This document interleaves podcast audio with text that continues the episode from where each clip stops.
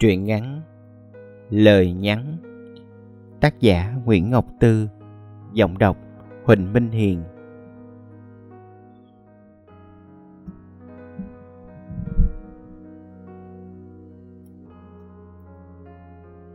Hỏi thế này có khi không phải, nhưng anh có nghe lòng xao động khi nghe tôi nhắc tới Ít không?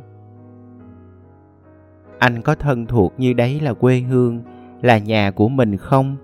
Có cảm giác người dân ở đó hiền hậu bao dung giống hệt như người cha, người mẹ, cô em gái nhỏ của mình không? Tôi hỏi vậy là gì? Nếu như anh đã từng ở trong vùng căn cứ đó suốt một thời chiến tranh, đã từng được người dân hy sinh mạng sống để che chở cho mình, nếu anh nghe thân thuộc từng cái tên giản dị như thị tường, giáp nước, rau dừa, phú mỹ, đất cháy, vịnh dừa, rất có thể anh là người chị tôi quen.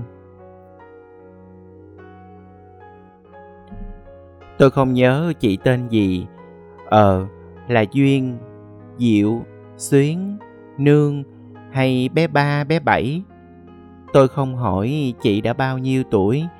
Chị nói chị có cháu ngoại rồi mà cái cười tươi rói, nét mặt hiền hậu, trong trẻo, ngời ngời. Tóc chị dài, bới gọn trong bao lưới. Ở đó nó thầm lặng bạc theo ngày tháng.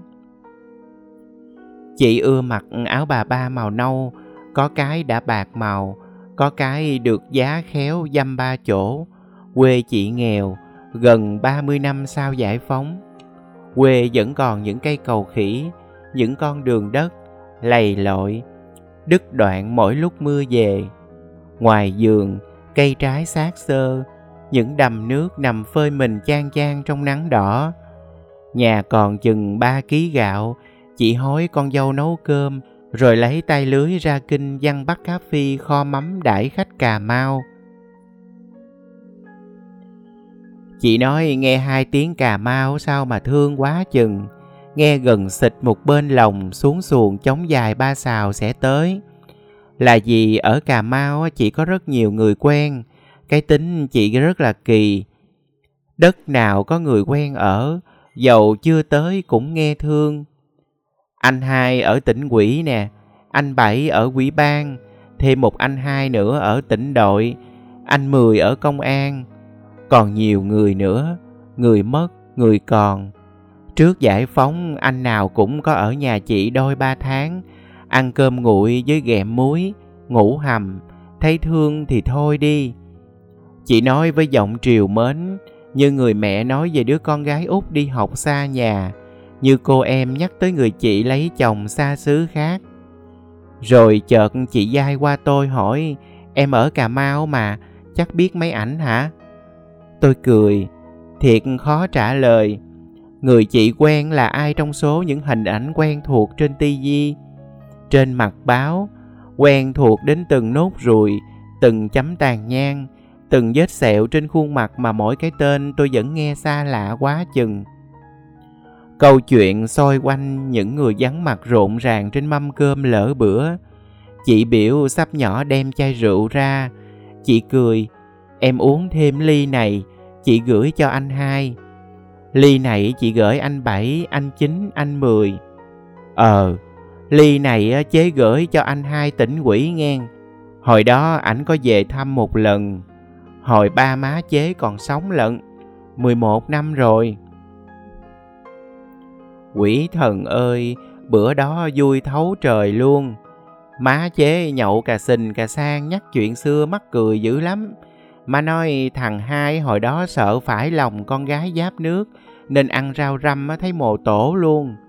Chế khờ lắm, chế hỏi ảnh ăn rau răm làm chi. Má chế cười ngất, để bớt muốn vợ. Chế nghĩ hèn chi, hồi đó mình thương thầm ảnh muốn chết mà ảnh không có thương lại. Nhắc lại, chị cười, rạng rỡ như thể ngày vui cũ với người xưa vẫn còn trước mắt. Mà lâu lắm rồi ảnh không về giáp nước, làm lãnh đạo chắc là công chuyện dữ lắm. Mấy chế bên Vịnh Dừa, Xóm Quế gặp nhau nhắc hoài, nhớ mấy ảnh quá chừng. Nói chừng nào rảnh lên Cà Mau thăm mấy ảnh một bữa.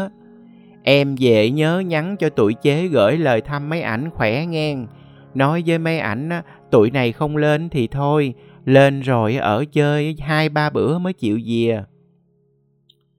Tôi thương chị muốn rơi nước mắt. Chị bao nhiêu tuổi? bốn mươi, năm mươi hay sáu mươi, bảy mươi? Sao tấm lòng chị chất phát hồn hậu đến trong ngần. Chị Tâm, Hường, Pha, Chi, Hiền hay bé Năm, bé Chín ơi, biết người còn nhớ chị như chị nhớ người, biết người xưa còn thích nhắc chuyện xưa. Nếu nhớ hẳn chị và anh đã từng gặp lại nhau ít nhất một đôi lần, dù hoàn cảnh có trẹo ngoe. Ví dụ như lúc anh ghé ngang nhà đúng lúc chị mắc đi đám giỗ bà nội chồng. Ví dụ như mình chờ ở cửa này, người ra bằng cửa khác. Như mình đứng ở dưới đường, trong hoài mà không biết người đã đi qua. Trên chiếc ô tô sang trọng, được bọc bằng tấm kính sẫm màu. Nên tôi nhận lời nhắn mà bần thần. Tôi không thường đi họp hội, không chơi tennis vào mỗi buổi sáng chiều, không thường họp mặt để uống rượu Tây. Sao mà gặp được các anh mà chuyển lời? Không được mấy dịp đó, không lẽ xông vô cơ quan người ta chỉ để nói chị ấy nhắn như vậy nè. Mà nói thiệt chưa chắc mấy anh bảo vệ cho vô, lý do gì mà lãng ồm. Tôi uống với chị thêm chút rượu nữa rồi về. Chị bơi xuồng đưa tôi qua kinh. Sợ tôi say rồi không đi cầu khỉ được. Nước đang ròng, chị do cái quần nhảy xuống, lội ọp ẹp, đẩy mũi xuồng rướn lên bãi. Tôi bảo thưa chị em về. Chị cười, ờ em về Cà Mau khỏe nghe. Mà cho chị gửi lời nhắn tới mấy ảnh, có rảnh cứ về chơi, để mai đây tụi chị già rồi, theo ông theo bà mất đất. Nói vậy chứ nghèo quá hà, tụi chị tới mấy ảnh cũng khó. Có lần mấy chị em đi chợ ghé chỗ anh hai mà không có gặp được. Tôi hỏi tại sao, chị thoáng nghẹn ngào nhưng rất nhanh, nhanh như một cái chớp mắt, chị lại cười. Tại bữa đó nắng dữ quá chừng. Tôi đi được một đổi đường thì nghe bụng cồn lên chạo chực. Tôi quỳ bên đường nôn mà nước mắt ràn rụa. Những ly rượu chị gửi thôi rồi. Chị gửi nhắn tôi vẫn giữ trong lòng. Lời nhắn bình dị, nhỏ nhoi như hạt cát mà đau rát dạ con trai. Tôi xin mạn phép gửi câu chuyện của chị lên trang giấy. Nếu anh đọc được mấy dòng này, rồi tự dưng nghe kỷ niệm của miền đất cũ dâng lên đầy mắt, rất có thể anh là người quen của chị. Anh à, chị nhắn như vậy,